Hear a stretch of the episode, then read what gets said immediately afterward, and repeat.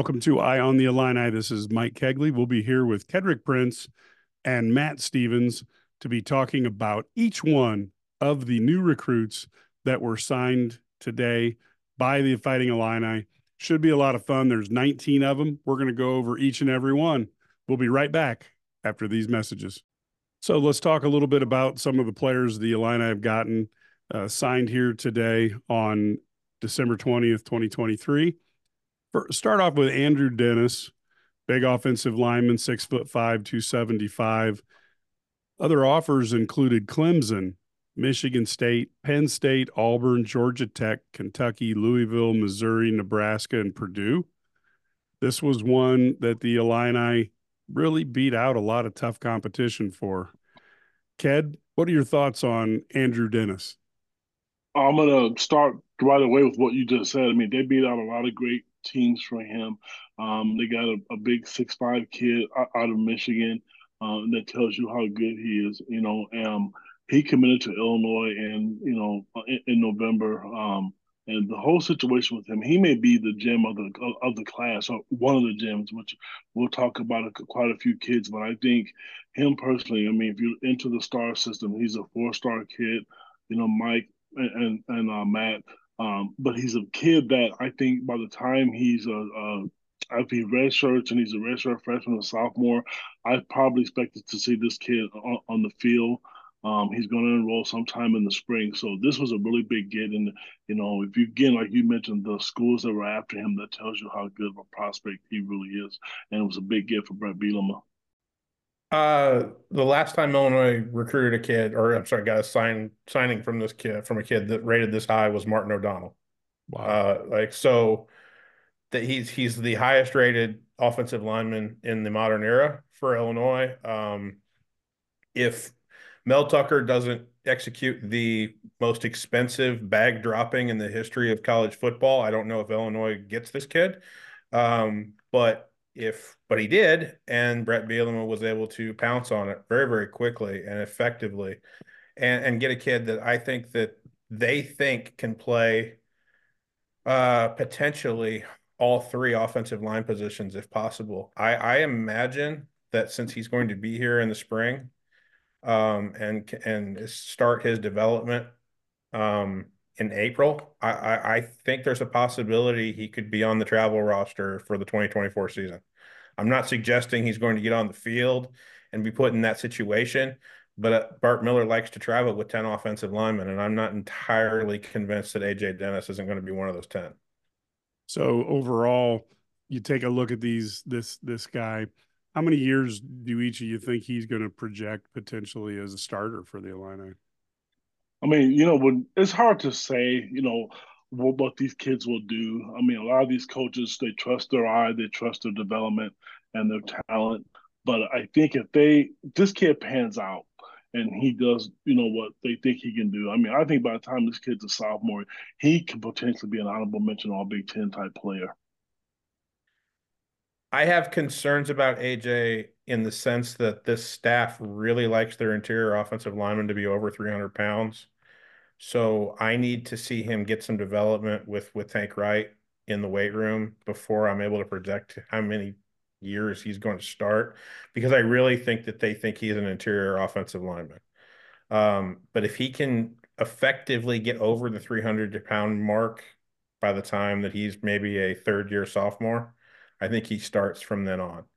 And and I'm I'm again, I think that he could potentially start his development in 2024 by being on the travel roster. And if he doesn't see the field, because Illinois is not going to play 10 offensive linemen in a game, um, but also just see the field and, and travel and get all that experience, I don't think that 2025 is necessarily a, too early for him to be projected as competing for a starting spot. Excellent. A big win for the Illini, and we're all looking forward to uh, Andrew Dennis making it on the field. Now let's talk about Angelo McCollum, big defensive lineman, six foot three, 260 pounds. He was a guy who was offered by Indiana, Akron, Toledo, Pittsburgh, and Western Michigan. Ked, what are your thoughts on on this young man and what he can do for the Illini? You know, this kid, you know, is, is I don't want to say he's a sleeper, but I'll say he's potentially a sleeper.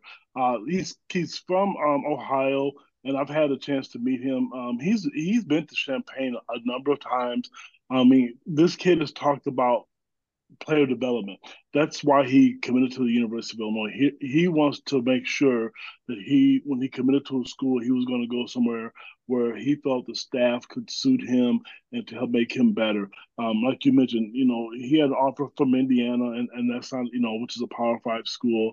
You know, um, and that's nothing to say anything about about Indiana, but he just felt really comfortable with Illinois, and his high school coaches they re- they remember Bret Bielema and what he's done, um, and as far as putting guys in the NFL. So um, I don't, you know, him being on the field right away. I think, you know, him he's six three, two hundred and sixty pounds. You know, I think he's at least a couple years away. But the thing about a player like Angelo, he's going to be able to give you that depth. Illinois needs depth at all their positions, and I think this year and moving forward, players like him is what they is what they need to have a roster where if they get injuries, they're not going to be thin, and then we have to hear about it, and they struggle because they're having to put pieces together.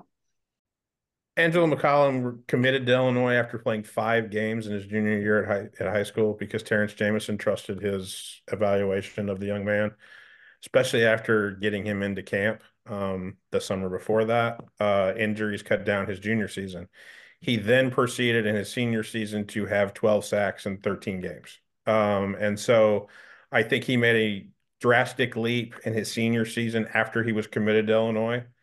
Um, and then I think they they believe that the development is still on the rise for for Angelo um, as he comes to Illinois. He is not physically capable of handling the Big Ten at the line of scrimmage right now, and I don't think anybody, you know, including Terrence Jamison or, or Bret Bielema, believe that.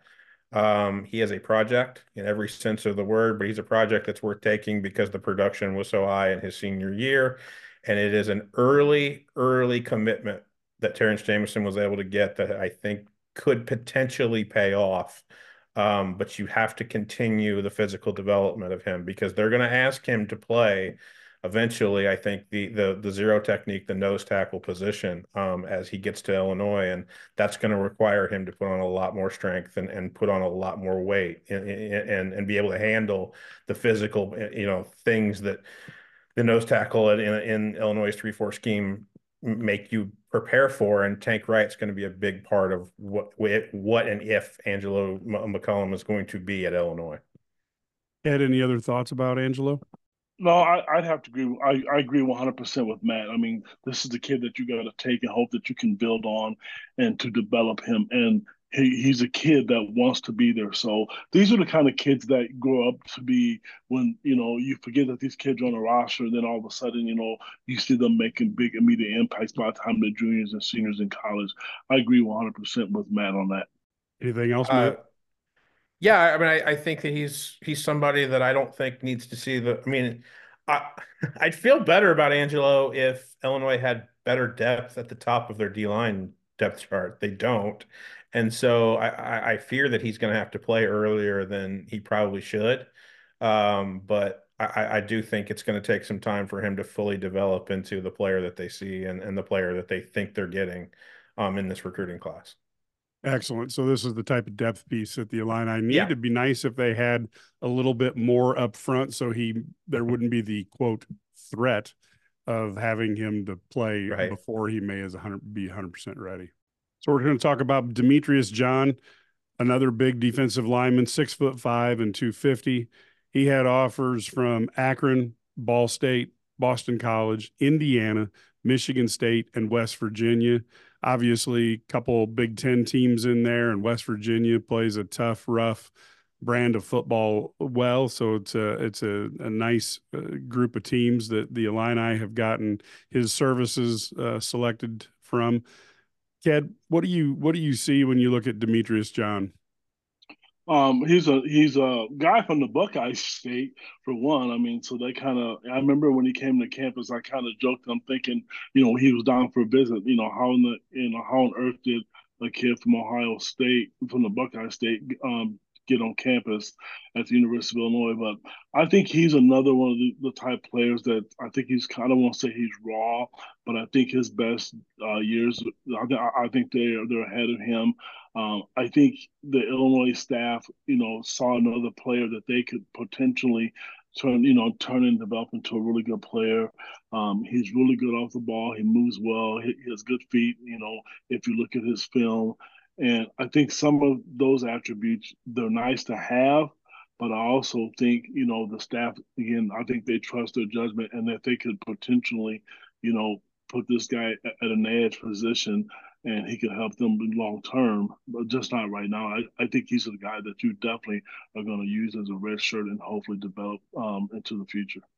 Length, length, length, length is this kid. Um, reminds me in terms of body type along the lines of Keith Randolph who arrived on campus at about 250, 260 pounds and was a basketball player. And suddenly he blew up to 300 pounds and became an NFL defensive lineman.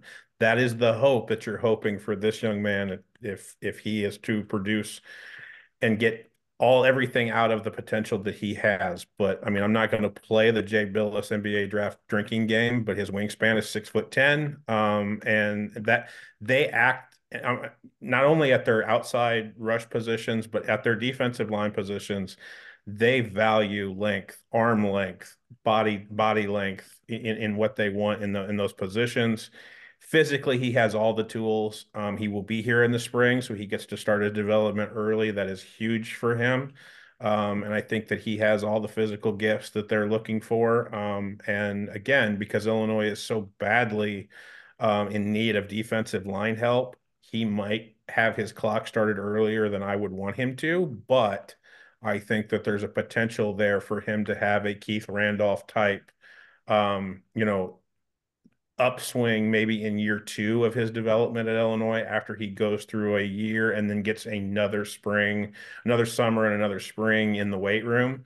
You could see a huge development with, with him. I, I really think that they're going to put him on the Keith Randolph plan because they think they're getting a basketball type like athlete at defensive line and they think that they know how to what to do with that. Yeah, and Keith Randolph just an amazing uh, basketball player and and you know was actually there when someone suggested to coach Underwood that maybe you should have football coach make an offer to Keith Randolph and maybe we get EJ Liddell. Well, EJ Liddell didn't happen, but gosh darn, we got a heck of a football player out of uh, Keith Randolph. Any other thoughts for uh, him, Ked? Yeah, just one other thing. I mean, just I think he's just a pure athlete. I think he's really quick. I think he's he's explosive, and I think that's a type of athlete you know that maybe you you two are talking about. So you know, I think long term, you know, this kid could potentially you know be a difference maker, especially on the defensive end, uh, defensive end of the field. But you know, again, he's raw right now, and that's to be said with a lot of with a lot of freshmen. I think his also his high school, his district, and his classification in Ohio is also something where when you see the tape, it it can play. I mean, it, it's transferable in the sense that when you see his tape, he's going up against other Division One athletes, uh, and, and for the most part, and Dublin Coffman produces Division One athletes. They produce FBS football players, um, and so you're seeing somebody on tape that is performing against mostly guys that end up in the MAC, but there are some high level guys that end up in the Big Ten and end up, you know, in S at SEC programs, at Big Twelve programs, at ACC programs, out of the district, the classification, and even the high school that that he's coming from. Yeah, so uh, Demetrius John is one that is a definitely a potential high reward player. We'll have to see how he develops, but another one who will be here in January, which really helps the Illini when you're taking a look at next year's team.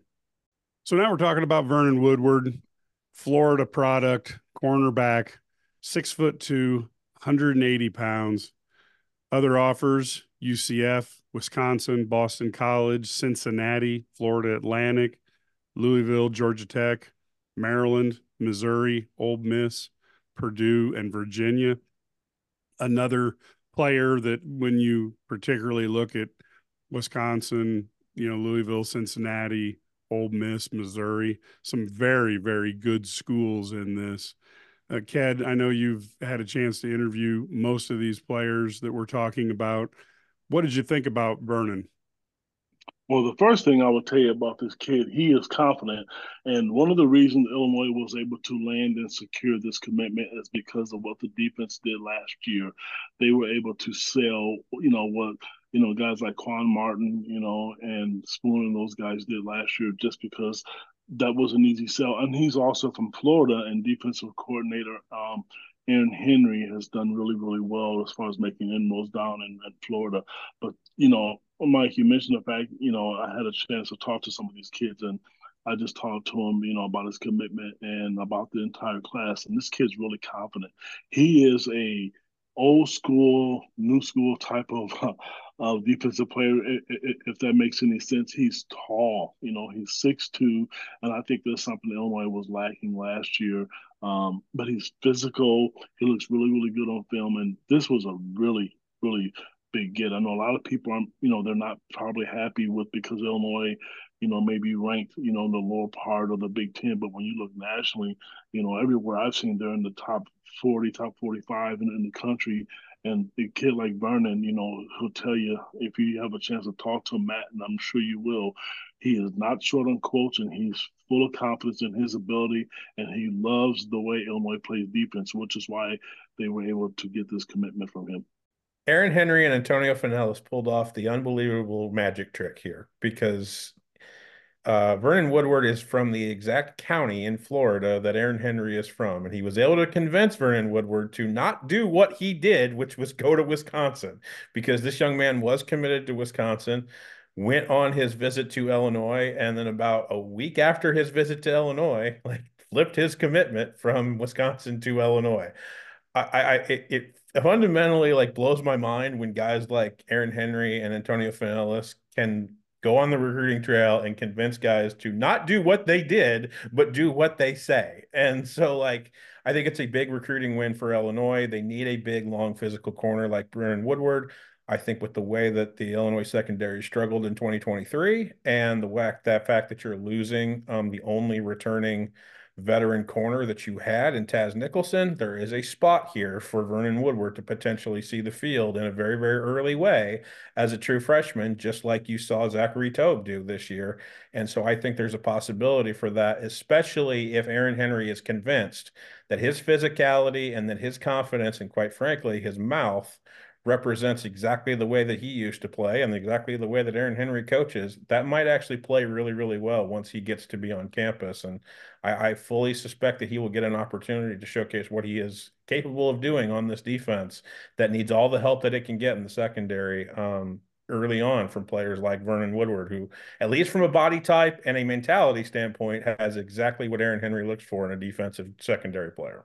One final question. Is it fair to say that because he wasn't maybe looked at by, you know, Miami, Florida State, Florida, that he's got a chip on his shoulder and he feels like he has something to prove? And if he has to do it at Illinois and, and be like Spoon and go in the first round, you know, in a perfect world, uh, he would love to prove it that way? That's exactly the way I took it today. I mean, you know, when I had a chance to talk to him, you know, I like the fact when these kids come in with a chip on their shoulder because some of these kids do feel underappreciated. You know, they think that they that they know a lot of people are into the star system, and some of these kids know that they should be have other offers. But the one thing I would say about Illinois, you know, and I don't want to discredit them because you know Illinois is a Power Five school, it's a Big Ten school. Illinois is a they play real physical they, they play physical defense, and I think that is another reason that they were able to land this commitment. Um, um, you talk about, we always talk about how, you know, if you recruit a kid and the, they can see what you're doing, some coaches will tell you things. Illinois showed Vernon, this is how we play defense, and we're going to give you a chance to put yourself out there to showcase your talent. So again, you're right. It's a it's a big commitment because they were able to flip him um, from Wisconsin um, that's what everybody does in college football today, I guess. But I'm really anxious to see this kid on the field. I just I love his attitude. I have to imagine you're Pat Embleton and you you get his tape and you walk into Aaron Henry's office and say, "Hey, take a look at this. Who does this remind you of?"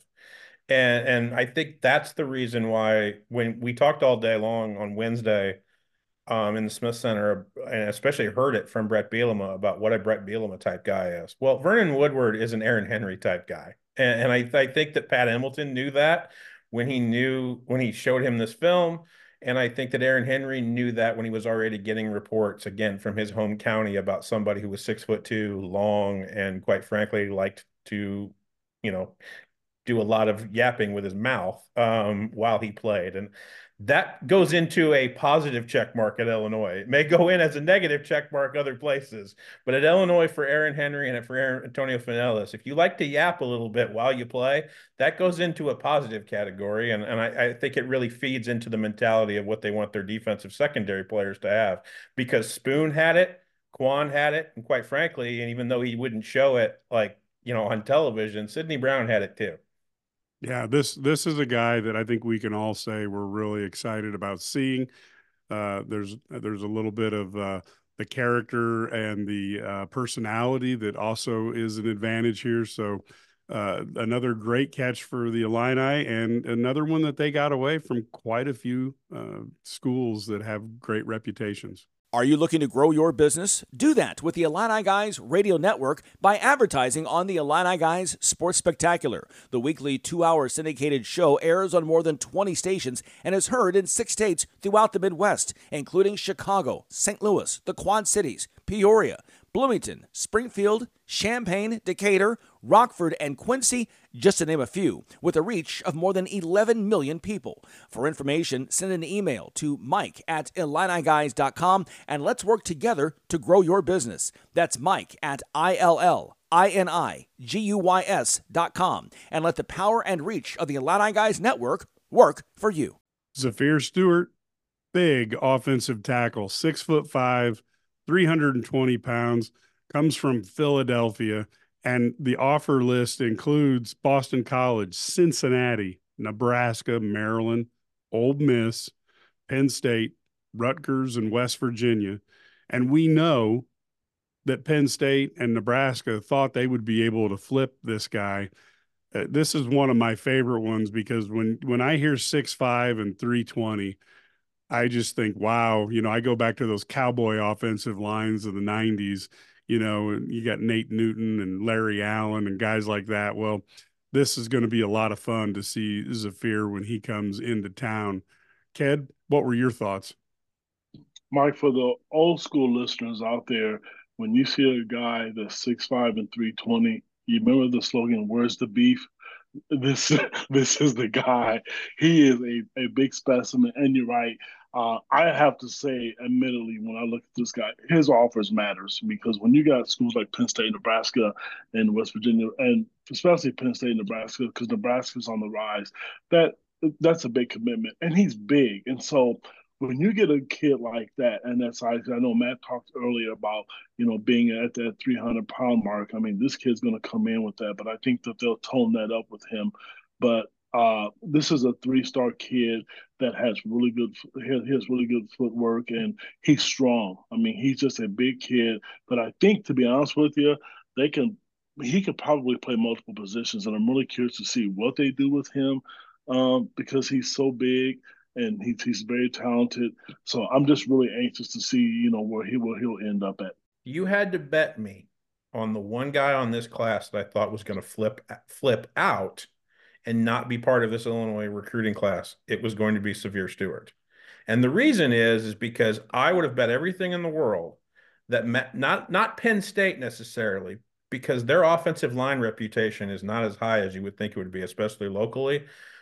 But anytime Matt Rhule gets a chance to go into Philadelphia or Pittsburgh and go after a kid, he usually goes and gets them. It's that's going all the way back to when he was a, the head coach over at Temple. Okay. I really thought that was going to happen and it didn't happen because they have a plan for him. And I think it's to play right tackle at Illinois, if not left tackle at Illinois. Um, if if if they like his footwork that much, but I do think that um, he is somebody that athletically is just so darn gifted. And then his high school team actually in in in, in, in I'm sorry in Philadelphia has ten FBS quality players on it this year, and, and won a state championship and went 15 and 0. So every day in practice, he's going up and seeing guys that are playing at this level. I don't think the next level is going to be a fear, a fear factor for him. And I also feel like Zafir is going to have an opportunity to be part of that travel roster as a true freshman, just like Brandon Anderson did. I feel like this kid has a really, really high ceiling because of the natural gifts that he has. But I also just feel like Illinois gets a huge recruiting win because I just I I have no I had no confidence that Illinois was going to be able to hang on to his commitment for this long, especially with all the Power Five schools that were circling around him and circling around his school in, in Philadelphia. I think it's a major win for Bart Miller. I think it's a major win for Bret Bielema. And I, I, I think if you had to do it, I mean, I hate to do this to the young man, but I think if there's a player comp, I think it's Vederian Lowe. He's that naturally strong and gifted that I think he'll figure out how to play on either side of an offensive line, whether it be right side or left side at tackle, because he's just that physically strong and gifted. He's somebody that if he can't play left tackle, this Illinois offense is going to love running behind him at right tackle because he is that strong and that physically gifted to where they love they love having their right tackle be one of their best run blockers on, on the line anyway. Yeah, he's he's one that I think um, you go 15 and 0 that also puts a winner in and a guy who knows uh, about teams. So, any other thoughts, Ked? Just to know that the fact you can go to Pennsylvania and to get a kid like that, um, who's one of the top 15, 20 players in you know in the state, says a lot about what these people think about Illinois from an offensive line standpoint. So, again, kudos, you know, to the staff and Bart Miller, and you know, I will give Bret Bielema credit. I mean, he was really involved with a lot of these recruits, and you know, when you have over fifty something guys in the NFL, and and you coach them, it's a lot easier to sell. Cause, yeah, they talk about player development, but let's be honest, they all want to play at the next level. I don't usually have suggestions for the social media department of the University of Illinois Athletics or Illinois football, but here's what I would do. The minute that Zafir Stewart gets on campus, take him over to Ubben, hand him a basketball, and tell him to dunk because Mike, he can. He can dunk a basketball at six foot six and 320 pounds. And so that kind of gives you the idea of what his athleticism brings as an 18, 19 year old the minute that he gets here this summer. Yeah. And I tell you, this he's an exciting one. And I will tell you the other thing that's amazing to me is when you look at the number of offensive linemen who Bret Bielema has put into the NFL in his coaching career, you compare him across the country, only one coach has more players who play an offensive line in the NFL, and that's uh, a guy by the name of Saban. I think he coaches at, at Alabama. He's pretty um, good. Yeah, exactly. And so, and and Bret Bielema had uh, you know two three years that he was in the NFL at that as well. So um, th- that that's pretty interesting that he's done that. And and I I think Zafir may be a guy that people talk about his size and stuff, but I think he's also got a, a good head on his shoulders to understand maybe you know how you invest in opportunities for your own future. So will be uh, another guy that uh, Illini fans will be very excited to see him come to town. So we have Carlos Orr, wide receiver, got some fantastic length, six foot four, 185 pounds. Austin Peay, who I still try not to think about because of the whole Ken Norman, Dick Vitale situation. Um, Buffalo, East Carolina, Toledo. Of course, we know Toledo's got a heck of a of a of a program. Miami of Ohio and Western Michigan. So, Ked, here here's a, a, a long, thin receiver. Give us your thoughts on Mr. Orr. One of my favorite positions on the field is wide receiver. Uh, a few years ago, this was probably the worst room on the University of Illinois campus. Now it's becoming one of the better rooms on campus. This kid is six four. Um, you know, last year he, you know, had 700 over 700 yards receiving. His junior year, he had over a thousand yards receiving. Um, he he right he had some serious interest from Northwestern and Virginia Tech and Cincinnati. He's three star kid, but I like the fact that he's from down south from Tennessee. Um, and he's six four. Illinois is going out and they're getting some bigger receivers, which I like guys that could go up and, and who could go get the ball. Uh, I think, you know, when you put a guy like him, you know, in the red zone, he'll be able to go up to make plays and you know, I had a chance to talk to him, you know, um, before he committed. And one of the first things that he talked about was coach, you know, George McDonald. I mean, like, they sold him on this whole family atmosphere thing, and you know um, they took a chance on him when other schools didn't do it. So you know, um, Coach George McDonald did a really good job with him and, and this recruitment. I don't usually do this this early, but the player comp here is Ashton Hollins, who was also from Mississippi, who is a long six foot four, six foot five receiver, um, but was raw and and and really honestly had no business being on the field early on in his career because he didn't understand the nuances of playing the wide receiver position. Now Aston was developed was was transitioning from high school quarterback to wide receiver. That's not the case here with Carlos Orr. He's played wide receiver his entire career, but he's also had injury issues that I don't think are going to be an issue by the time he gets to Illinois. However, I do think that he still has raw skills that have not been coached. And I do believe in the player development of George McDonald. I also think it's a great thing for for a guy like Carlos Orr that he does not need to be on the field early on for two reasons. One, I do I do agree with Ked. I think the running I, I'm sorry, I think the wide receiver depth has gotten better over time under George McDonald. And two, your position coach is George McDonald, and we all know how you know George feels about playing freshmen. So you can forget about that knowledge 100% and not have to worry about getting on the field your first or maybe even first half of your the first half of your second year because George sees the 4-year, 5-year process with you. And especially sees it with somebody like Carlos Orr I do think that they think by the time that he's an upperclassman, he could have a Casey Washington type career at Illinois. And if you remember how Casey Washington developed, you need to remember that Casey Washington at best is six foot two and a half. This kid will show up on campus at a legit six four, which is again why I think a lot of people are, are excited about the development of, say, an Ashton Hollins once he becomes an upperclassman, especially after what he did last year as, as a younger player. I think that they see the same path for Carlos Orr. Yeah, I, I, I keep thinking when I think of the, six four you know ish receiver, I, I, I go into the David Williams mode of a guy who can knows how to use his length, and I think uh, Carlos Orr, because of a coach like George McDonald, he may not play his freshman year, but by the time he gets on the field, he'll be really good and well developed. So I, I think there's a lot of excitement for Carlos Orr. Well, we've got Amar Williams cornerback, six foot one, 175 pounds. Another player out of Florida had offers from Charlotte, Florida A&M, Indiana, Western Kentucky, and Middle Tennessee State. So Ked got another guy coming up from Florida to play DB. That seems to be a really nice thing that Aaron Henry is very comfortable with. Uh, tell me a little bit about your impressions of Amar.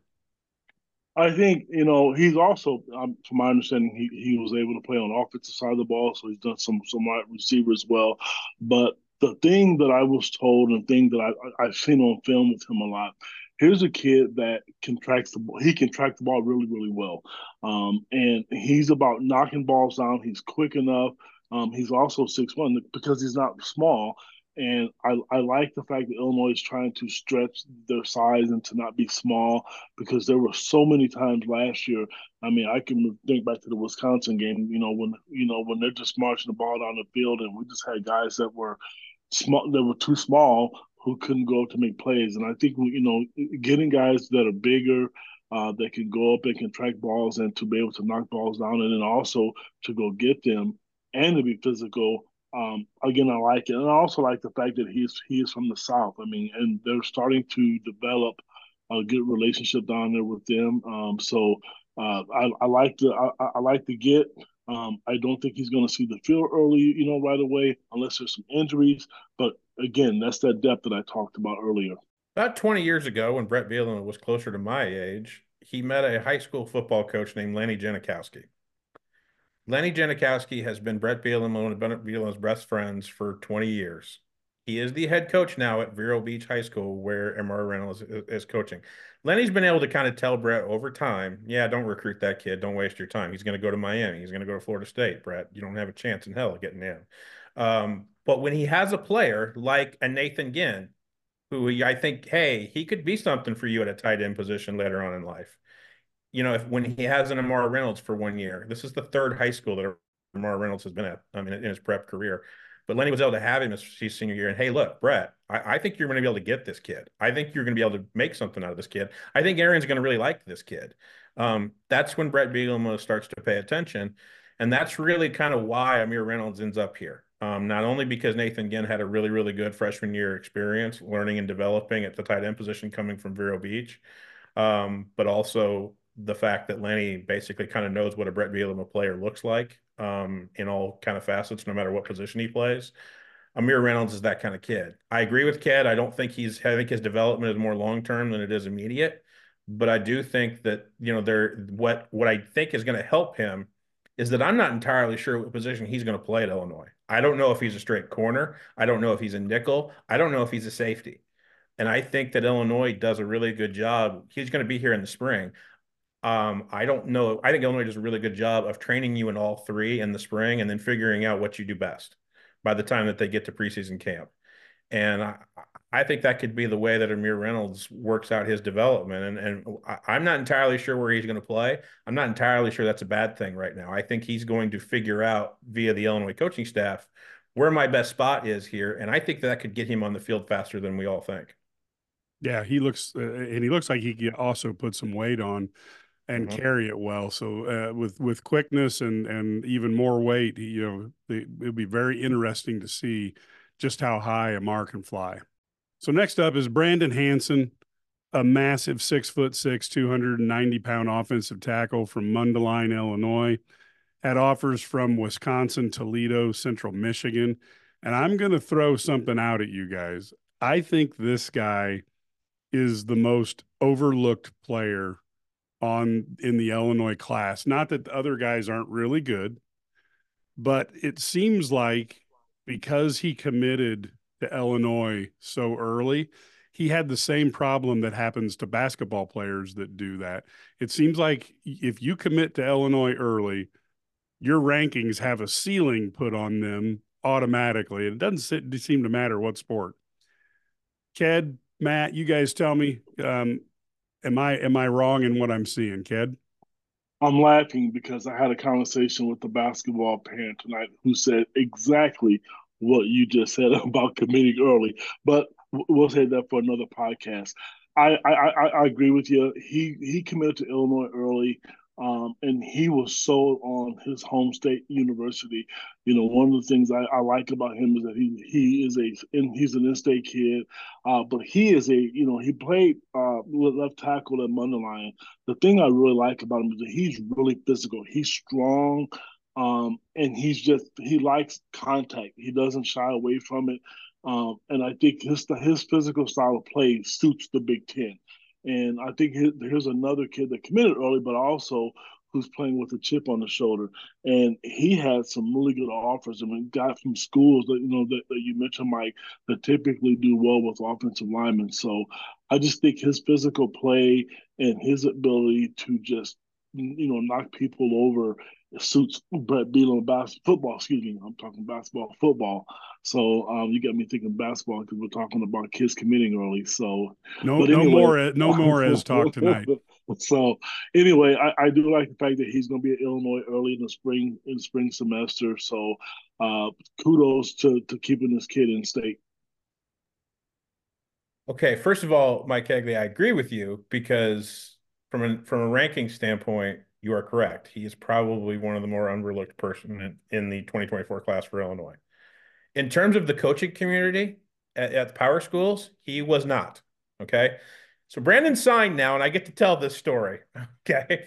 I am standing on the sideline at Starkville High, and Bret Bielema is talking to a fan who wants to know about his 2024 recruiting class in Starkville, Mississippi. He found an Illini fan in Starkville, Mississippi. I don't really know how this works, but whatever. Um, and Bielema knows I'm standing right next to this person and I'm hearing this, but he's telling a story about Brandon Hanson. And he's telling the guy that if Brandon Hanson wanted to reopen his recruitment and decommit from Illinois, he would be getting offers from Georgia, Alabama, Michigan, Ohio State, and all of those schools. And you think that that's total BS, right? Well, it's not. And I know that it's not because Brandon Hanson's personally called Bart Miller and Bret and Bret Bielema to tell him, you know that Michigan called me and tried to get me to decommit, right? He says, by the way, that was a week before, that was a week after Alabama tried to do the exact same thing. So the the coaches have recognized the fact that Brandon Hanson is a superior talent at, at, at an interior offensive line position for some time now. And I think that he is potentially somebody who at when you look at all of the offensive line talent that Illinois has brought into this 2024 class, Brandon Hanson might get on the field first because I think this coaching staff knows A, he plays with the mentality that they want him to play with. Specifically, he's mean. He's a mean kid inside the inside the lines. Um, and two, they think that his football intelligence is at a level that an 18 year old shouldn't be at. And I think that they they they think that that from a recruiting ranking standpoint, that he should at least have a star and a half more to his name. And that if he want again, if he they know for a fact that if he had decommitted from Illinois, he would have gotten offers from every SEC power and probably two or three schools that are going to compete in the college football playoff this year.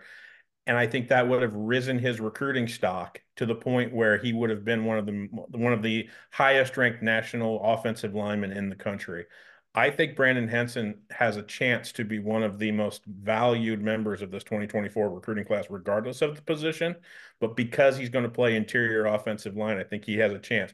Bret Bielema, during his signing day press conference, compared him to Frankie Ragnow, who he had at Arkansas. People need to understand the Detroit Lions pay Frank Ragnow the most money of any interior lineman in the National Football League right now. And so that is as high a compliment as Bret Bielema can give somebody who knows what interior offensive line play is supposed to look like. So with uh, with that high IQ and a little bit of uh, meanness when he's out on the football field, he's a little bit like the Sheldon Cooper who made who was trying to experiment with a death ray on uh, Big Bang Theory when he was a 14 year old. So we've we've got a player here with its high potential. Again, we're we're just telling you uh, there's there's several players in this class that are really intriguing to think about what they could do for Illinois. And again, I don't know that if you're if you're an offensive lineman, I don't know that you can go to a better coach than Bret Bielema because if you compare, he's right behind Nick Saban, but Nick Saban gets nothing but five stars and Bret Bielema does it with three and four stars. So, you know, it, it, where you're going to put your money for somebody to develop you, to me, that's an easy, easy decision to make. Make sure you subscribe to the full family of Illini Guys podcast, starting with our signature I on the Illini series, which discusses recent Illini events. Sturdy for 30 is where veteran Illini insider and analyst Brad Sturdy talks with experts and people in the know. And Ked's Recruiting Roundup, where IlliniGuys.com Director of Recruiting Kedric Prince talks with players, parents, and coaches about the next wave of Illini student athletes. Stay in the know with Illini Guys podcast. Find them wherever you download your podcasts. Of course, Chase Canada, that's next up here. Cornerback, six foot tall, 185 pounds out of Richmond, Texas. And he went to Trinity Valley Community College, had offers from Charlotte, UConn, Georgia Southern. And of course, I like anybody named Chase after Chase Brown. So Chase Canada, that's perfect. Obviously, you got a name as big as Canada. You got something to live up to. Ked, talk a little bit about what he brings to the table. Uh, definitely a guy that is extremely ready to get on the football field. You talk about a guy that's ready to go. Um, I had a, a, good conversation with him um, today, and the thing I really, really I, I like about him one is that he played at the junior college level, and I I was one of the guys who noticed Bret Bielema was attacking the junior college. And, you know, back in the early 80s, the junior college route was the thing to do. Now, you know, was a transfer portal. But what Bret did and his staff, um, I'm assuming they've all talked about it, was hey, you know what? We can't go out. You know, Matt talked about this a million times. We can't play true freshmen. It's hard to play them. If you do, you're going to struggle. So if we're not going to, you know, go out and try to get every kid in the transfer portal, let's get guys who in the junior college in, in, the junior college ranks. So, you know, Chase is a guy that they really, really zeroed in on early. I I, I like the I like the commitment. Uh, I think he he's six foot. He's 190 pounds. He's another big cornerback. I think that's a, a area um, that whole secondary was just, I don't want to say it was bad last year, but I think they got picked on. And him being a junior college kid, they're going to probably expect him to come in to see if he can make an impact right away.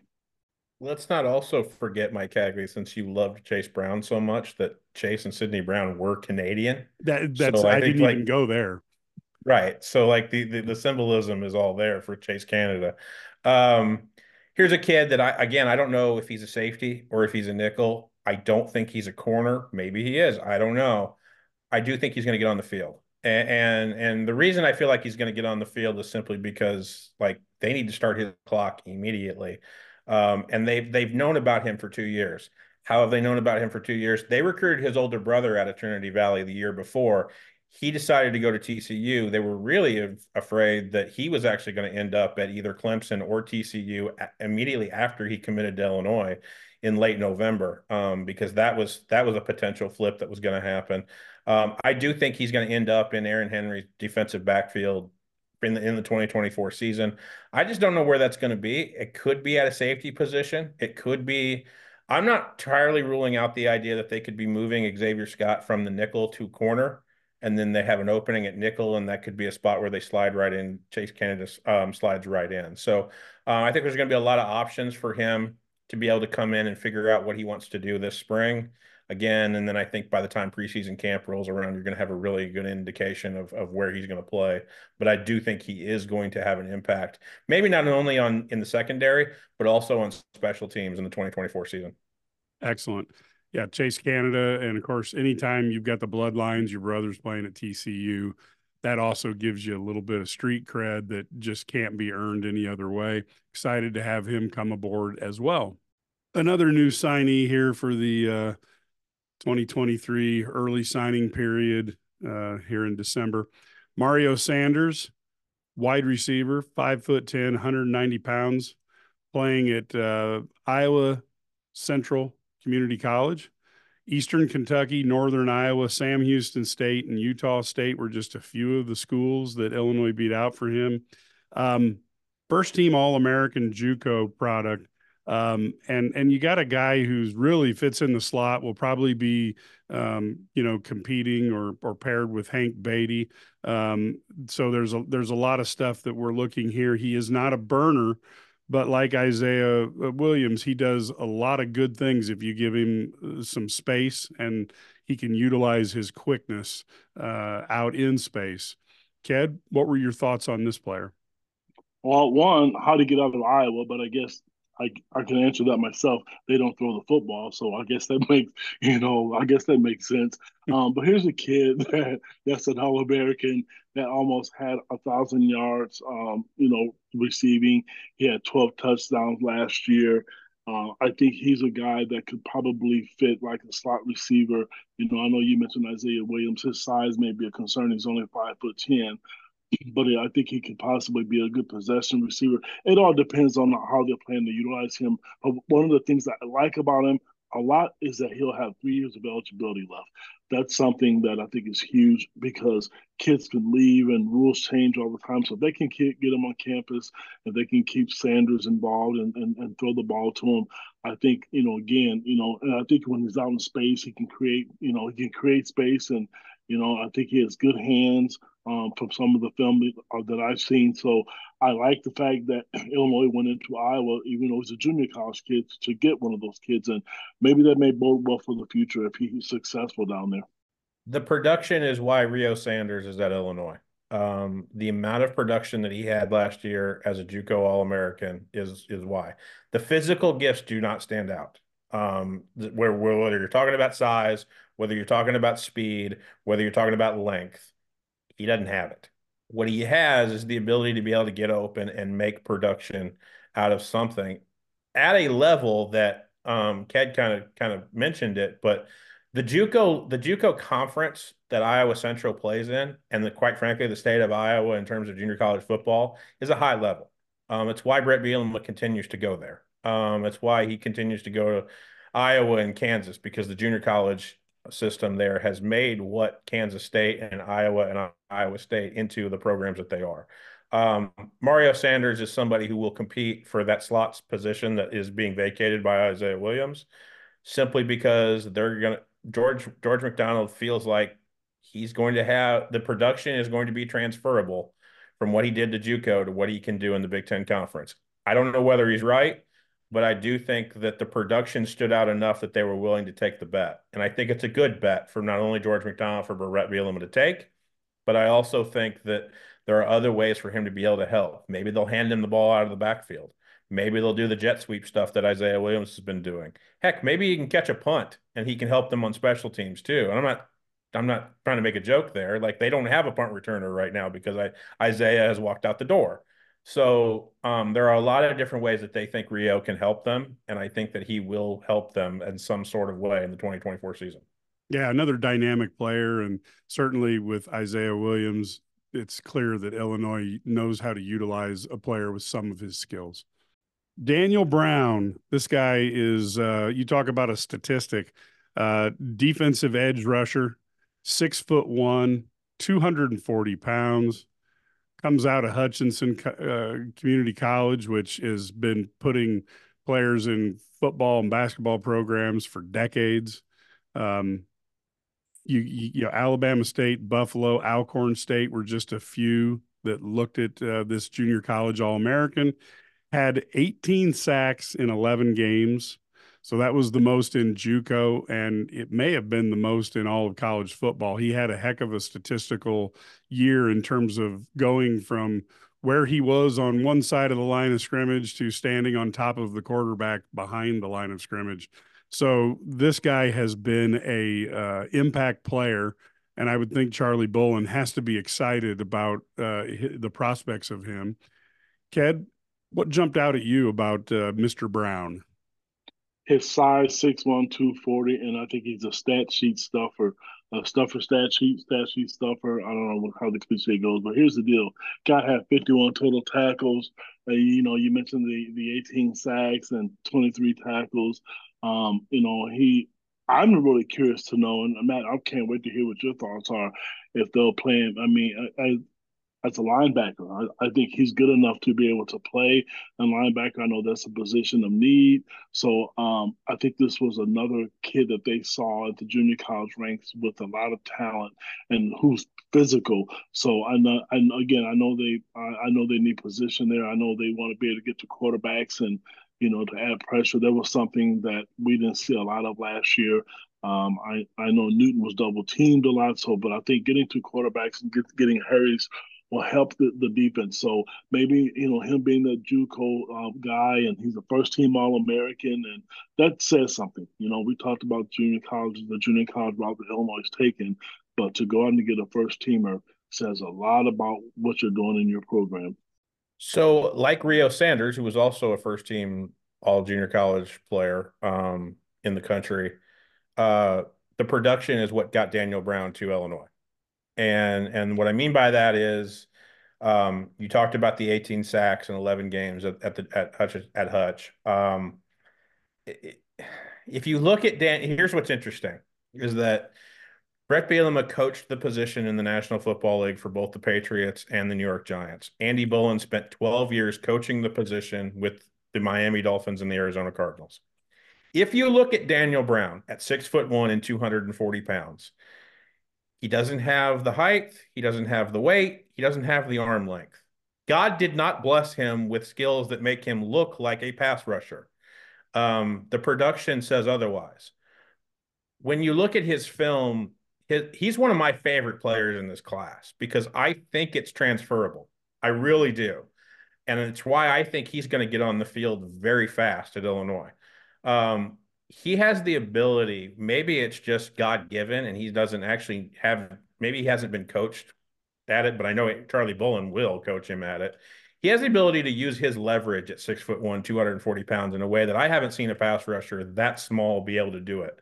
And I'm really, really impressed by him. You have to remember, folks, that Seth Coleman has an NFL draft decision still to make here, that he has not announced whether or not he's going to walk out that door yet. If he does do that, I do think that Daniel Brown has a really, really good chance to be paired right next to uh, Gabe Jacas and split, maybe even split time with an Alec Bryant at, at an outside pass rusher position um, in Charlie Bullen's room. in the 2024 season. I think that the skill set is transferable. The production is going to be transferable. I'm not saying he's going to be a first team all Big Ten player, but I do think he's going to be one of those people where when you look at him, he's you're going to think in the same way as like Ezekiel Holmes when he was fully healthy in that 2021 season, like late in in, in Bret Bielema's first season at Illinois, you're going to look at him and wonder what the heck he's doing on the field from a physical standpoint, and then he's going to be sitting on the quarterback's head by the time the play is over. So. I think that there's an ability for Daniel Brown to have a high production level at Illinois, and I think that Charlie Bullen is is one of the more perfect people to be able to get him get everything he can out of this player because again, God just, just did not bless him to be what you would think a pass rusher should look like, but the production just tells you otherwise. And I think you've got to trust the numbers. Yeah, and I, I do think there's something to be said for the shorter, faster, quicker athlete who can get underneath you and then be gone before you can jump on top of them and it's he, sometimes you know he moves fast enough it's like a bowling ball with arms and they, they can he can be very hard to deal with so i think it'll be very interesting to see how he does you know against the massive tackles in the big 10 and and again out from outside linebacker he's quick enough that if uh, they don't have him accounted for quarterback's not going to be having a very good play. And trey petty six foot tall quarterback 200 pounds Starkville, Mississippi, passed up Mississippi State, Ole Miss, Georgia Tech, Indiana, San Diego State, Southern Miss, and Tulsa. As the season went on, got more uh, interest from other teams as well. Here's a player who started off as a drop back quarterback uh, and kind of put in that box. And then as the season went on, was much more effective, kind of turned into a dual threat quarterback as the season went on, as he used his legs to get yards as well. Seems to have a good arm, and I'm telling you, it's. I think the only measurable that people are concerned about is he's only, and I say that with with quotation marks. He's only six feet tall, but this guy's got a ton of potential, especially the way college football is being played right now. Ked, this kid was one of I I, I enjoyed this recruitment. I mean, just when I got involved with this one, because we heard all the rumors about Ole Miss and Mississippi State, and you know, give Illinois credit. They hung tough with this kid um, because Mississippi State and Ole Miss and, and, other schools, they went after him hard. But this kid is going to be the future of the program, I believe. And I think they believe that. I think the staff believes in that. I know Barry Lunney Jr. loves this kid. This kid threw for almost 1,800 yards um, last year, and he's just a outstanding athlete who can make plays with his arm, with his foot, his feet. And I know Illinois is not a, a team that you know they you know they but they're going to run the spread offense. You know they're going to have guys they're going to run the ball, they're going to throw it. But it's also nice to be able to have a guy who can make plays with his feet. So this was a a, a, a great get, and I always talk about the star system, and I know this kid for the most part is considered a three star recruit. But I think some people are missing a boat with this kid because Illinois and all these other schools, they will, you know, they really went after him. And I think, again, he's going to be the future um, quarterback if things pan out. I mean, we always talk about the transfer portal. And I'll, I'll, I'll close with this. Um, when he visited Illinois, um, he was pretty adamant about sticking through through his commitment. And he said Illinois was loyal to him and he was going to return the favor. What really helped him stay true to this commitment was these kids, like all the other groups, they have group texts, and they he's coming in with a chip on his shoulder as well, with saying, "Hey, you know what? People are going to doubt this class, and we know what we can do." Trey told me that he's seen game film on every kid that's in this class that's impressive to me from a quarterback standpoint. Look, people know that I got on a plane and got in a car and went went to Starkville and basically put to bed all of the stuff that was going on about Trey Petty's de- decommitting from Illinois and he's he's going to flip from this class and um, you know it irony of the whole thing was it didn't really get hot and heavy for Trey until Mississippi State made a coaching change. Um, at the time, Zach Arnett was when I was standing on the sideline watching him play his senior day game at Starkville High. Zach Arnett was still the head coach at Mississippi State. Um, when that suddenly did not become a reality, um, it would have been easy for Trey Petty to look at Jeff Lebby's offense at, at Mississippi State and say, "Yep, yep, that that works for me. Like I'll stay home." Like people know, like you can take, I, I can drop a golf ball and hit a five iron from the 50 yard line at Starkville High and hit the clock tower at Mississippi State University. Like, ask me how I know. Um, and and look, this kid Bret Bielema on Wednesday in his signing day press conference described it perfectly to me. Mike, you said he has a good arm. His arm's not normal.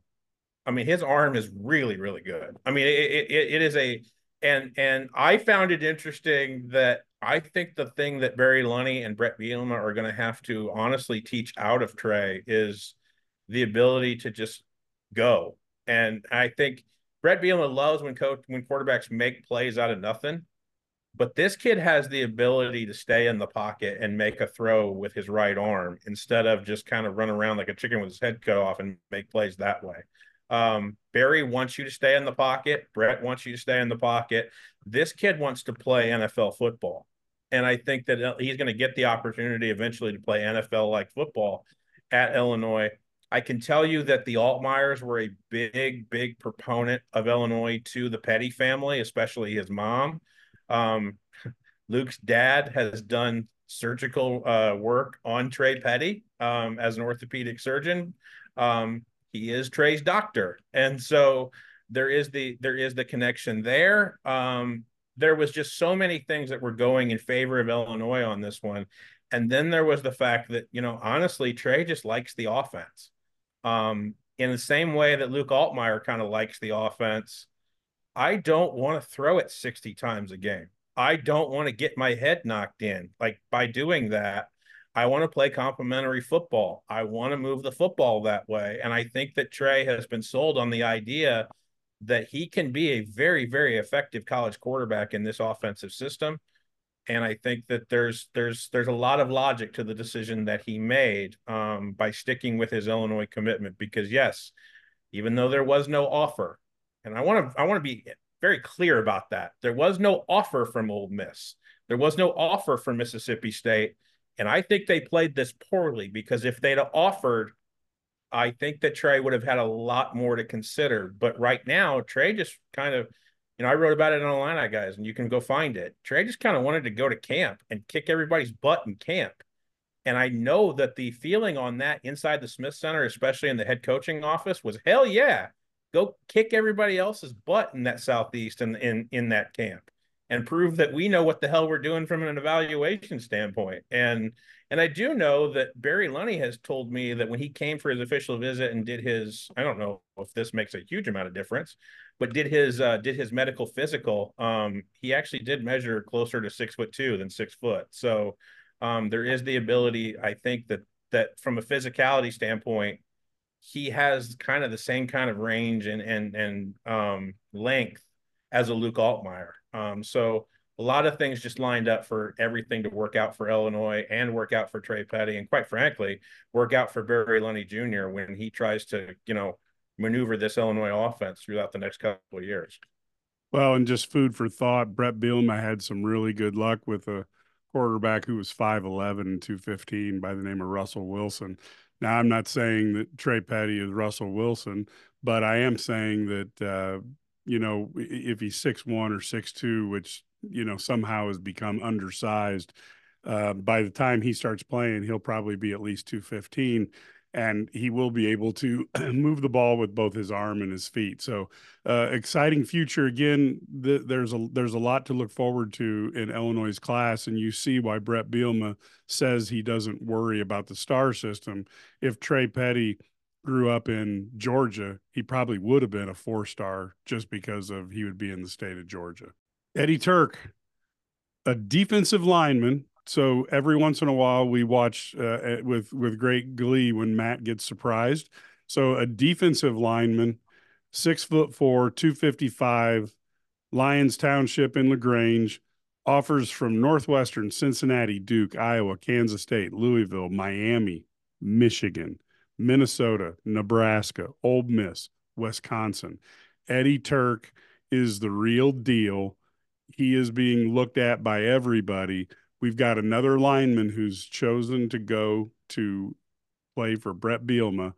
This is a another guy that I think Illinois fans can get excited about and the lack of depth on the defensive line may offer him an opportunity to play before maybe he might have if he you know in different circumstances but we've got a player here who was wanted throughout the, country. Ked what were your thoughts on eddie? Right away um, i think iowa I think Michigan, and I think Miami and Nebraska and Tennessee. That's the first thing that comes to my mind because those are some of the big heavy hitters in college football. I mean, Michigan is playing for a national championship. Illinois was able to get this four star stud to stay home. I mean, he's 6'4, 265 pounds. Um, I'm just really curious to see, you know, I know uh, Bart Miller and Terrance Jamison both were really involved in this recruitment along with Bret Bielema. Um, this was big, and you know, also, you know, I don't want to exclude Northwestern. You know, we have to, you know, because they really pursued him. So this was a really, really, really important recruit, and it's good the fact that Eddie stayed home. He'll be enrolling in the spring for the University of Illinois. One of the things he talked about was just this coaching staff and how great they were to him, and the, you know, and also the players. But his play on the field is what I'm really excited to see. And, you know, I mean, we talk about development, but I mean, this guy really has pro potential if he lives up to what his billings are. There are legacy recruits, and then there's Eddie Turk. Okay. Uh, when your two great grandparents, your grandmother, your two aunts, and your father all have degrees from the University of Illinois you don't think this young man was getting pressure to go to the, well, let me add let me add another one his his older sister is going to graduate this spring and start her grad work at the university grad school work at the University of Illinois. His high school coach was a quarterback named was a former Illinois quarterback named John Butcher. Like at, at some point, Eddie Turk was going to have to come up with a darn good reason to go anywhere else but Illinois. Um, I also will point out, Mike Cagley, I don't think I was the only one that thought Eddie Turk was going to get announced on Wednesday as a offensive lineman. Yeah. I believe our own Mike Farrell thought that was happening. I believe my buddy John Garcia over at Rivals thought that was happening. When he showed up and his video showed up, and I saw Terrance Jamison talking about how he was going to be able to coach him, I went, "Oh, well." And and people need to understand that changed the dynamic for me in terms of Eddie Turk's recruitment. It just did because it is a position of need in Illinois badly.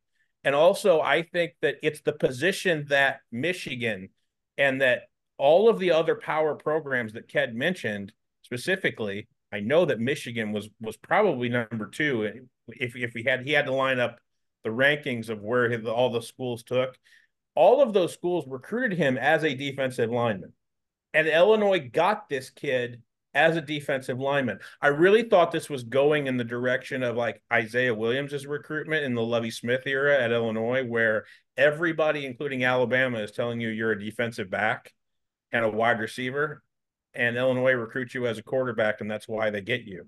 I was thinking this was going in the way of, well, Eddie Turk's going to come to Illinois because they're telling him he can play offensive line.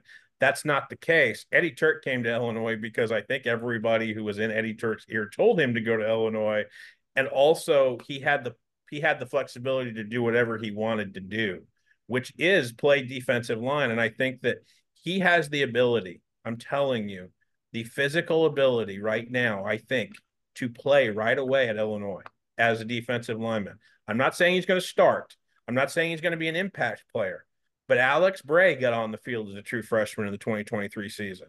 And um, there were everybody essentially from that 2023 recruiting class at defensive line got on the field in some way, shape, or form.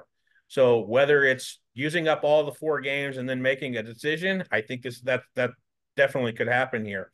But Eddie Turk is going to arrive um, at Illinois in the spring with an opportunity to make an impact going into preseason camp um, at, at a defensive line position that is in desperate need of talent up front for Terrance Jamison's uh, group.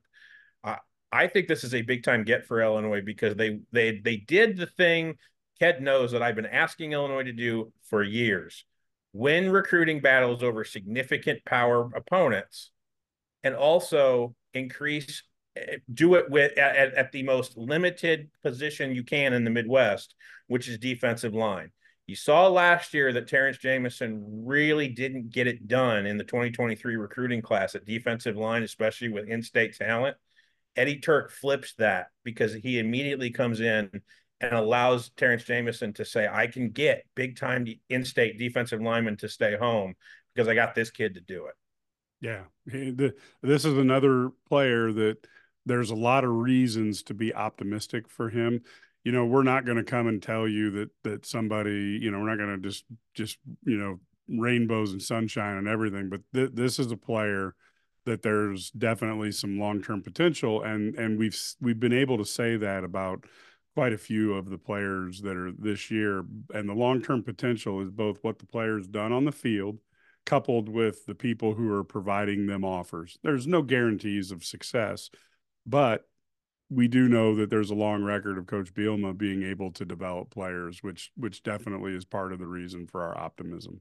Whether you live in Champaign or Chicago, halfway across the country, or on the other side of the world, IlliniGuys.com keeps you in the know, be it in game results, top level stories, or the latest behind the scenes info and recruiting. IlliniGuys.com has you covered. For about 25 cents a day, you can have an inside path to your favorite Illini teams, and we'll even throw in a free seven day trial to kick the tires. Go to IlliniGuys.com, click the register button, and get immediate access to dozens of stories each month, message forums, free giveaways, and more. IlliniGuys.com.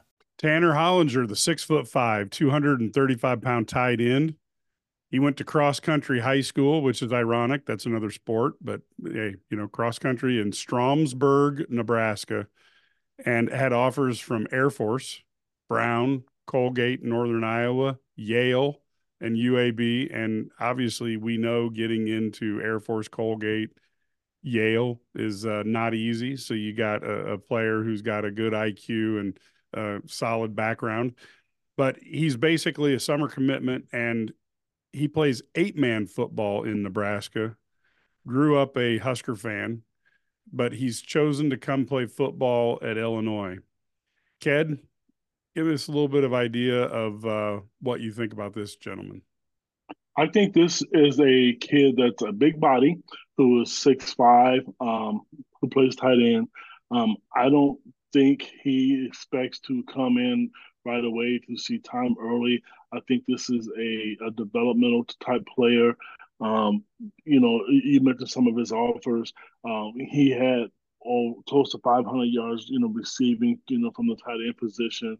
Um, he had 12 touchdowns, um, but he is six five, and um, I, I, think Illinois is looking to use the tight end more. But this is, to me personally, I mean, I don't know how Matt feels about it. This is a guy where I think you want to develop and you want to add more pieces to your roster. Um, and by the time he, if he redshirts, and by the time he's a, a, junior, you may be able to see him be able to be to be productive on, on the field. Um, I'm not saying that this kid, you know, is is not going to make it, but he did, you know, get a preferred walk on offer from Nebraska. So I just really think for this type of player, um, I think Illinois is just looking to develop depth at, at, at this position. You heard me say this a lot. You have to trust the evaluation here. You have to trust the evaluation of Robbie Discher, the new tight ends and special teams coach at Illinois. You have to trust the evaluation of Bret Bielema um, and what they're seeing on tape. You have to trust that they know how to get the maximum potential out of this young man. And Ked's right. This is probably not going to come until his upperclassman year at the University of Illinois. I think that he has the intelligence to understand and appreciate the idea that there the the plan is long term for him. Um, I don't think that there's been anything sold to him that he's going to get on the field right away. I do think it's going to be a culture shock of him playing in the Big Ten after playing, you know, small eight man football at his high school in Nebraska. Um, I think that's going to be part of the development as well. I think that this the the ceiling is so very very high for this young man, but you have to trust Robbie Discher in what he has seen and and this is the kind of player that he's been pulling for Willie when when he was the assistant coach for Willie Fritz at you know Sam Houston State and when he was a player development coach for Kirby Smart at Georgia and when he did the same thing again for Willie Fritz at Tulane. These are the kind of players that are are you know make or break for him and, and for Robbie in the in his very very short coaching career. I think he's trying to do the same thing here at Illinois at a position that is even stronger than people realize, even though Tip Reiman's walking out the door. So I think even though Tip's walking out the door, I think that there's a lot of um, potential at the top of the Illinois depth chart at tight ends with Griffin Moore, Henry Boyer, Tanner Arkin. You're gonna have to, you're gonna have the possibility of having a slow, um, but but very very proficient um, development, not only on the field and in practice, but again also in the weight room with Tank Wright, so that he's prepared to play as an upperclassman in the Big Ten. Yeah, and and I don't think we can underestimate the value of Tank Wright. Anybody who's ever met the man, he's uh, a great motivator, understands everything about you know putting together football players, and you can tell when you watch the Bret Bielema version of University of Illinois football team walk on the field, they look like grown men, and there have been times in the Illini past we have not seen that. So um, Tanner will certainly put on weight and a six foot five frame. You don't know where that could go. It could really be some opportunity to be a high performer at tight end. Tyshawn Griffin, wide receiver, five foot 11, 165 pounds, comes out of Morgan Park. That is a traditional uh, basketball power, to say the least. Uh, Arkansas, Boston College, Cincinnati, Iowa State, Kansas, Louisville, Michigan State, Missouri, Purdue, and Wisconsin.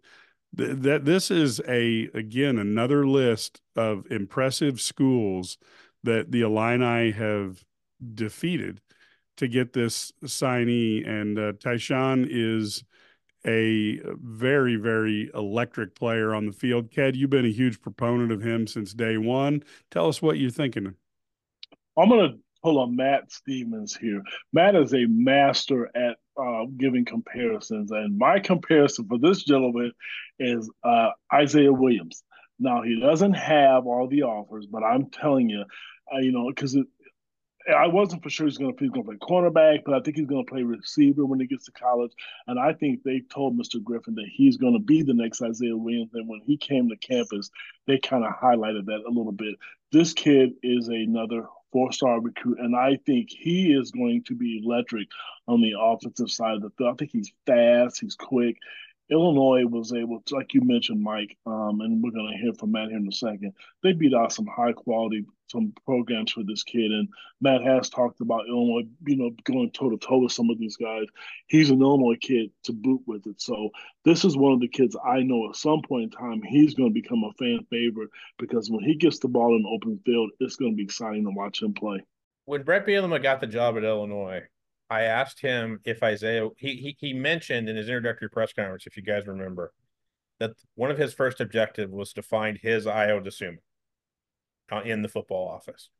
Okay. I asked him if Isaiah Williams was his Ayo Dosunmu.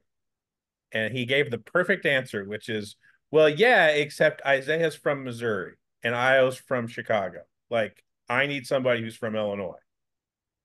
Ty Griffin might fit the bill and, and and everything that Ked said is absolutely right. I have one question. I have I have one question about Ty Griffin, and this is actually a question that I think Ked can answer for me because it, it's my really only concern for him going forward. There's a significant injury here, and, and Bret Bielema mentioned it on Wednesday. Um, that could limit his development at least early on in the process for him. I don't know whether or not that's a significant deal or not. Um, I know he is going to have surgery, but I think that he could still be available come preseason camp. Um, I'm kind of putting Cal on the spot, and I apologize for that. But I know that Bret Bielema mentioned it on Wednesday during his signing day press conference. Um, I, if the injury is not significant and it does not regress his development, um, he is an electric athlete. I, again, wasn't 100% sure, thought it might be a wide receiver, but wasn't 100% sure how he was going to contribute at Illinois in this recruiting class.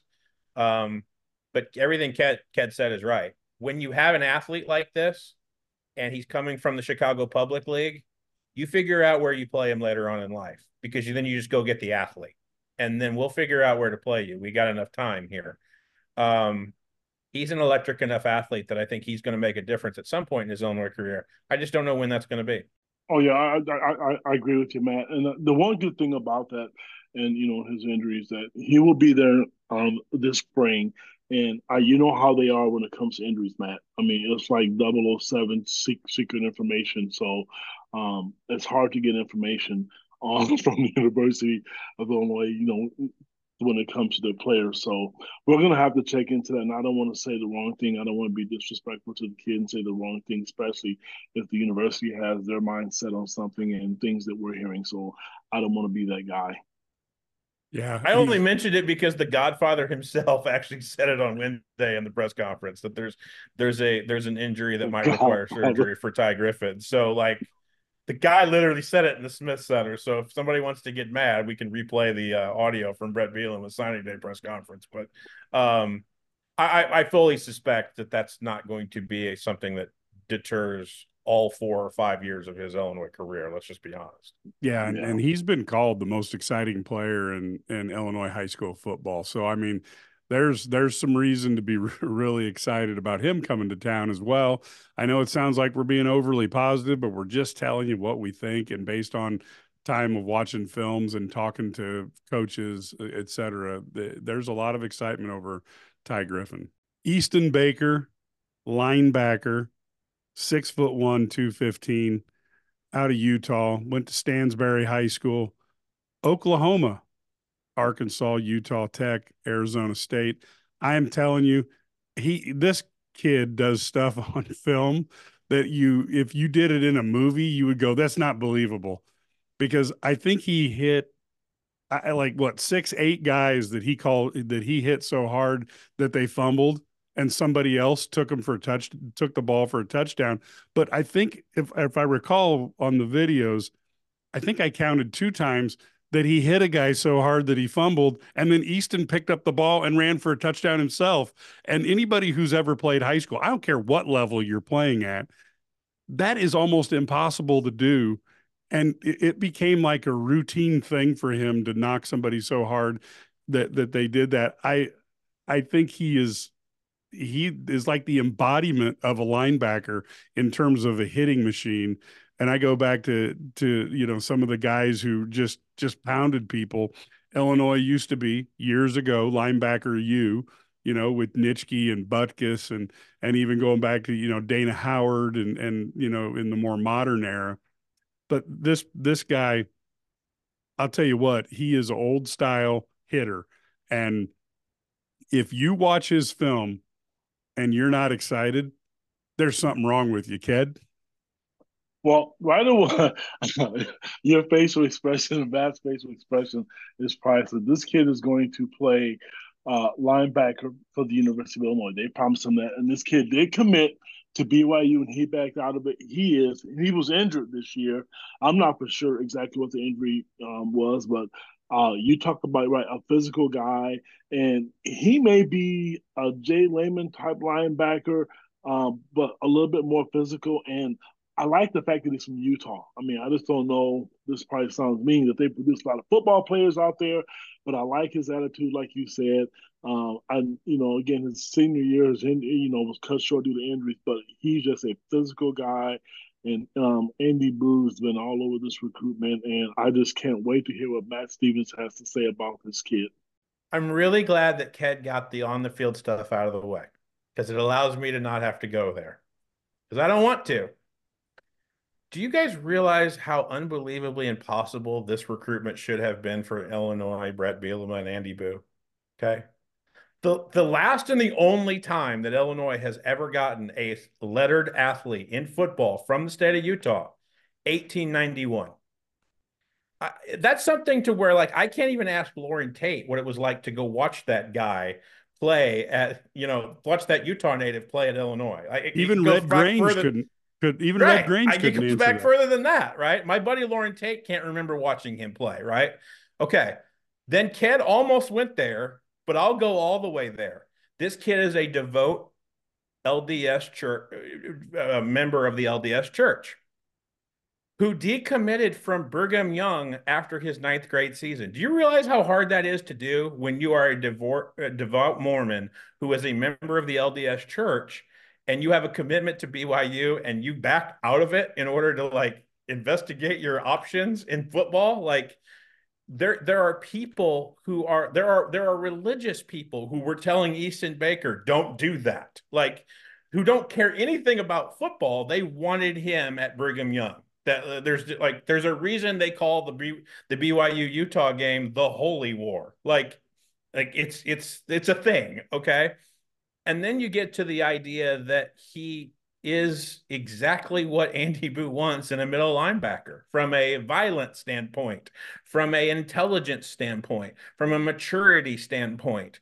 He is the living embodiment of what of of what they want. He he is the Utah version of James Kreutz, where he just plays like his head's on fire the entire time and does so in a way that you understand that his football IQ is very, very high in the way that an 18 year old should not be.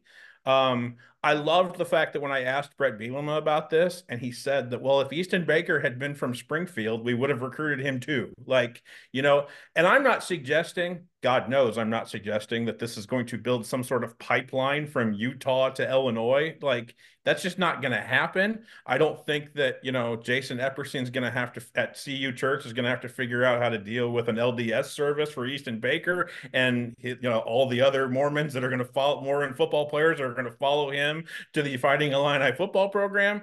What I am telling you is that I, I think that this is a really, really cool nugget of information and a cool thing that Andy Buh was able to pull off in a way that when you see his film and you present it to Bret Bielema and you go, I think we got a shot at this kid from Utah, and then you get on a plane less than 24 hours after that and and basically lock down the recruitment from that point on. It's an unbelievable recruiting story. And what I all and, and so I'll and, and then I'll end it with something on the field. In a very, very similar way to James Kreutz, with the mentality that Easton Baker plays with right now as an 18 year old, knowing he's going to be here in the spring, I do think there's a possibility that he could find his way on Robbie Discher's special teams unit as a true freshman because he can make an impact there in the same way that James Kreutz did his in his true freshman year as well. But I, I I can't wait to talk to this young man about all of the off the field things he had to deal with with his recruitment that have nothing to do with football because it, it, everything that he decided to do as a 17 and 18 year old is just not done in his region and in his faith and in his football. It just isn't done. And and this kid decided to do it because he wanted to be at an extremely high level of football, and he thinks that Andy Buh and Bret Bielema and and uh, Aaron Henry are going to provide that for him. I I just keep thinking about the other kids when they're watching the game film, you know, and this kid, you know, again, he's not huge, but six foot one, 215. And then the way he hits, and there's some poor running back going, I, hope to God my offensive line does something because otherwise I'm going to die. Mike, when Bret Bielema does the film review with us of all of the signees on signing day, yep, he has a he has a great line, which is you remember that that kid who's just about to get blown up, he has a mom in the stands that has to watch that. Yeah, no, no, no. I, I, trust me, and and and as one of those guys who probably had that happen to me, my biggest fear was don't let me get hurt because my mom might run out onto the field. That would be really embarrassing. But uh, I'm sure Easton Baker saw plenty of moms come out on the field because the way he separated people from the ball is just amazing. It should be a lot of fun to see what he can do uh, in the orange and blue. Khalil Valentine, uh, running back, six foot, 180, electric from Chandler Arizona. Could go pretty much anywhere that he wanted on the West Coast, Arizona, Arizona State. Auburn was involved, Utah, Boston College. I mean, this kid had people all over looking for him. Uh, electric performer has, I think he's got plenty of confidence as well. Uh, this this is a guy who, if if they're looking for people to be the lightning for the Thunder and Lightning, he might be one of the performers that gets selected in that role. Ked, what are your thoughts on Mr. Valentine? Well, I have a non-football story for the listeners out there. So I'm walking into into Memorial Stadium and I see this really cool coat by this kid and his mother. And I'm talking to myself. I'm kind of embarrassing myself. And I'm like, man, that coat is really sharp. Where'd you get that at? So I tap him on the shoulder and they're like, please don't take my coat, sir. Please don't take my coat. I'm like, look, that coat's not gonna fit me. Even if you put them together, they're not gonna they're not gonna fit they're not gonna fit me. And he and the mom was like, Well, my son's a recruit, so that's where we got it from. So if you want one of these coaches, you gotta ask for the coaches. So ever since then, and I've had developed a great relationship with this kid. He is not short on any quotes or anything like that. He is coming to Illinois to play. He wants to go neck and neck with Kaden Feagin. He told me that he is really looking forward to being the offset of of, of Kaden Feagin being Mr. Power Football and him, him being the guy that can get out there and, and to change the uh, the look and and put pressure on the defense. This kid rushed over 1,300 yards, 19 touchdowns, and I mean let's call it what it is, Mikey. If you got offers from Auburn and, and Michigan State and Oregon and, and again, Penn State and Miami, you know you're doing something. And, you know, I'll close with this, you know, going back to the code thing, what was unique about it, because they're from Arizona, they you know, they weren't accustomed to wearing coats. So they were not going to let those coats go because down there, they don't need them. But up here, it, it was cool. Uh, I think it was sometime in October, November when he was here. But this is a, another four star recruit. Um, again, you know, that we talk about Illinois uh, beating some of the better schools out to get when Kelly Ding, when Kenny Dillingham got the job at Arizona State, the former Oregon offensive coordinator, I thought this was the potential for a flip because I think he runs a really really exciting offense. It's a mama cut, it's a mama called called me home type of situation for Kenny at Arizona State. And right over there in Chandler was one of the best running backs in the country in Khalil Valentine. And it would have been easy for Khalil Valentine to look at the Illinois depth chart and realize uh-oh, there's like four guys in front of me that like could play before I ever get a chance to show what I can do. Um, and he stuck with his commitment. And I think it's a testament to Thad Ward and his ability to recruit. I, I really do. I think there Thad was one of the most um, you know, talked about recruiters, you know, when Lovie Smith put together his first staff and you know what he was able to do in that running back room um, early on before he left for Kansas State. And Thad has now come back to Bret Bielema, and and it's the most important positional room in Bret Bielema's offense. And I think that again, um, you know, they they go and they get a Kaden Feagin last year, who was one of the was a four star kid, was one of the highly most highly touted kids in the 2023 class. Um, and then Kaden comes darn close to being the Big Ten Freshman of the Year, and uh, I think that Khalil Valentine, I don't know if he's going to have a guy. You know what? I'll just say it. I hope he doesn't have the opportunity to show what he can do. And that's not a knock on Khalil. I just hope Illinois doesn't have the injury issues that it had at running back in 2023 to force Khalil out there. Um, if he earns the spot by being here in the in the spring and being here in the fall, more power to him. Um, but I do think that he is trusting in the system and trusting what Bret Bielema does with running backs in in in his in offense and historically. Um, he's had some good ones. He's had some Doak Walker Award winners, and I think that Khalil Valentine. We talked about this with some of the with Vernon Woodward, with you know Amir Reynolds, with some of the DBs that uh, Aaron Henry's brought in. Khalil Valentine doesn't lack for confidence, and I think that he is a young man who thinks he's going to be a potential Doak Walker Award uh, player like Chase Brown was for Bret for Bret Bielema, and I think that you know he he has the potential based on his skill set to potentially be correct. Um, if nothing else, I think that Bret Bielema has proven that if there's a running back out there that he thinks he can get, he's been proven in these last three recruiting classes.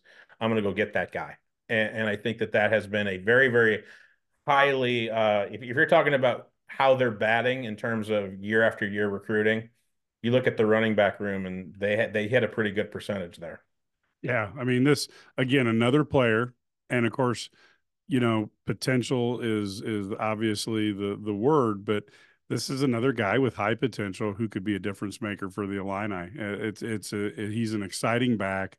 You watch his films, um, you know he's he's a he's a home run hitter when it comes to being on the football field and scoring touchdowns. Josiah Knight another edge player, six foot four, 230, Tallahassee, Florida. Offers from Georgia Tech, Cincinnati, Maryland, Missouri, which pains me, but they have been recruiting at a fabulous level. Um, Purdue and Vanderbilt, just among a few. This guy is another player who looks like a football player. There's, and I, I'm not trying to compare him to it, but there's a little bit of the Wilber Marshall look here in him. Um, you know, he's out on the field. He puts pressure on on things. He makes things happen. Ked, what did you think about Josiah? Well, another kid from the Sunshine State. Um, this kid was a four-year uh, varsity uh, football player who had well over 180 tackles, uh, over 40 yards tackles for loss. Uh, I think 18, 19, 20 sacks in his career. Um, just a unique edge rusher, and I just think physically, when you look at his build at six four, you know, 235, he looks just mean and nasty. And a guy that I think has really, really, he's like Matt mentioned in, some of these other um, recruiting tidbits, guys, you know, with long arms and just athletic ability, things that you can't teach. He may be the guy that can do that. I really like what Illinois did with this entire class. I mean, they're trying to go out and get guys that can put to open up holes and block, but also put pressure on, on, on quarterbacks. And you know, and this kid has he's fast, he's quick. So that's going to be really, really nice to see. Um, I mean, I don't think he's going to see the field right away, but again, you never know with a kid, you know, this size. But he's a big specimen. If we're playing the Jay Bilas NBA draft drinking game, folks, tip one back because he has a wingspan of six foot ten, and and that's exactly what Charlie Bullen and Bret Bielema look for when they they they evaluate you know outside ru- edge rushers uh, at that outside linebacker position in, in Charlie Bullen's room. Um, he is the physically he is the exact opposite of Daniel Brown. Um, he is what an offense uh, a pass rusher should look like at six foot four, six foot five, two hundred and fifty pounds. Um, with speed and with length and with the ability to be able to do everything um, again, the player comp for me is Seth Coleman. I think that he has the ability to to have the kind of length that Illinois looks for in that type of position, and and I think that um, physically he's just so gifted that um, JoJo has the ability to get on the field as quick as possible um, if he can put all of his skills together. Here's where I'm concerned. It, it's a, it's a small concern. I think that technique wise, he needs a lot of work because he has the production, but I think that Charlie Bullen's going to have to work with him on, on his feet. He's going to have to work with him on his hands and, and technique wise. But he's worked with NFL guys before, and this is the kind of clay that Charlie Bullen wants to work with. So I think that there's a lot of there's a lot of uh, excitement about the potential of what this young man could bring at this position. And again, we're not exactly talking about a defensive lineman with his hand in the ground. We're talking about a guy that's going to play with in in the two point stance. But this is also again up front near the line of scrimmage where Illinois needs the most reworking right now in, in Aaron Henry's uh, scheme because they need to put more pressure on the quarterback than they certainly did in 2023. And so um, over time, I think when you recruit guys like JoJo Knight, um, you know, from Florida, I think that you you feel like you have the ability to be able to do that um, more and more uh, defensively, and that's going to be a big key over the next couple of years if Illinois has been able to do that. Because when Illinois has been able to put pressure on the quarterback, that has been when turnovers have happened, and that's when they've won a lot of football games. Yeah, again, another guy that that you know you look at the physical skills with good coaching should be able to develop. So it's it's another exciting uh, signing for the Illini. Joe Barna, defensive lineman, six foot four to forty from Wheaton, Illinois. Wheaton North, a perennial uh, good program, had offers from Wisconsin, Ball State, Iowa State, Kansas. Uh, you know, another guy who, again, I guess I should add, you know, Purdue in there as well. You know what? First thing, I mean, this kid was a, a first team 7A all, state uh, football player. Uh, I like the high school that he came from, from Wheaton, uh, he's from Wheaton, Illinois, uh, Wheaton North High School. Um, uh, this kid is another kid that in the years past Illinois would have lost. I mean, when you when you know we know Missouri's hot right now, they had a great year, um, but um, Joe took a, he took an official visit to Wisconsin. Um, Illinois was able to hold on to his commitment. Um, Iowa State, Oklahoma, and, and as you mentioned, Purdue. In the years past, like I said, some of those kids flip, and he stayed true. Uh, I think he wants to play for his state university. He's mentioned that you know before, um, and he's another guy that that could potentially be on the edge um, to play play the edge position or maybe um, some linebacker. I'm not 100 percent sure, but I really think I, I like him better on the edge. Um, but it's you know I guess there's time to see, and like I think Matt mentioned earlier, um, you know once these kids get on campus, the staff does a really good job of seeing where these kids can excel the best, and most of these recruits are open to doing that. And I think he's one of those kids that are open, who will be open to saying, "Hey, you know what? Put me on the field. I'm an Illinois guy. I want to represent my state university." And like I said to you, you know, he was a first team All State performer in 7A football. So and it's another kid that you got to keep home from Chicago. Because what Illinois needs to do is to try to, I know Bielema talked about locking up the state, but if you can go to Chicago, because let's face it, Northwestern Iowa and Wisconsin, Wisconsin, they've done great up there.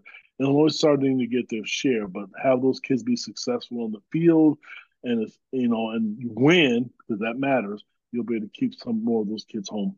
Barna's recruitment fascinates me because it doesn't make any logical sense. What do I mean by that? He was committed to Cincinnati when Luke Fickell was the head coach there. So Luke Fickell goes from Cincinnati to Wisconsin. I guess I don't think I was the only one that assumed that Joe Barna would just follow Luke Fickell to Wisconsin when they offered him, and he didn't do it. Um, he did a complete 180 and rethought his entire recruitment situation and ended up at Illinois not saying anybody did anything wrong or any I mean it's not a flip like um because his situation got restarted because there was a coaching change at Cincinnati. Um and Illinois to its own credit got on it really really quickly when Luke Fickell made the move from Cincinnati to Wisconsin. Um I think they knew what was coming with this kid when he when he was able to reopen his recruitment because the Cincinnati situation was not going to be tenable. Um, and kudos to again, uh, you know, Terrance Jamison, Bret Bielema, Aaron Henry, and and everybody who was involved here because that that that quick turnaround and that quick, hey, we need to get on this kid again, um, is is what led him to signing on Wednesday with Illinois. Uh, I, I, do think from a physical standpoint, it's going to take time with him. Um, you're not going to play defensive line in the Big Ten at 245 pounds. Um, but I think that Terrance Jamison is willing to wait on him because I think from a fundamental standpoint, he has a foundation of what you want in, in your in your uh, in in your toolbox. I, I think that this kid's going to take time to develop. And again, you're looking at maybe as an upperclassman, academic upperclassman, maybe as a third year sophomore, that he could make an impact. And and and maybe I'm wrong. Maybe he'll develop faster than I think he will. Um, but I, I do think that his recruitment fascinates me in the sense that Illinois has gotten into the mindset of um, we need to be aggressive when the opportunity presents itself. It presented itself in this situation, and Joe Barna signed with Illinois. And I think there have been a lot of other administrations at Illinois in the football office that would have said, "No, he rejected us the first time. I don't think this is going to be a this is going to be a waste of our time." Um, Bret Bielema keeps a file of all those guys, and and it, it works out well when when there's a situation that comes about like this, where he needs to find a new home, and suddenly, very very quickly, Illinois is able to be aggressive and and approach the situation in a way that is able to uh, turn this into potentially a, a really really good find, um, you know, in this recruiting class. Yeah, he's a guy that I think is maybe a little bit forgotten because of some of the other guys, and I, I don't know that you want to forget this this this player because he's got a lot of skill sets, and you can't teach the motor that goes with the high intensity that he plays with. So, you know, Joe's another guy we're we're, we're excited about. There's a lot of good good people in this class. Thank you so much for listening to this show. We appreciate each and every one of you. Make sure you go over to IlliniGuys.com, look at subscribing. $99 a year gets you all the information that you can get to follow Illini Sports, particularly on the message boards where we have a lot of information that maybe is stuff that can't be confirmed, rumors, innuendos, and gives you an idea of things that happen sometimes before they even do. But we'd love to have you over there. Until next time, when we talk about the border fight with Missouri, go Illini.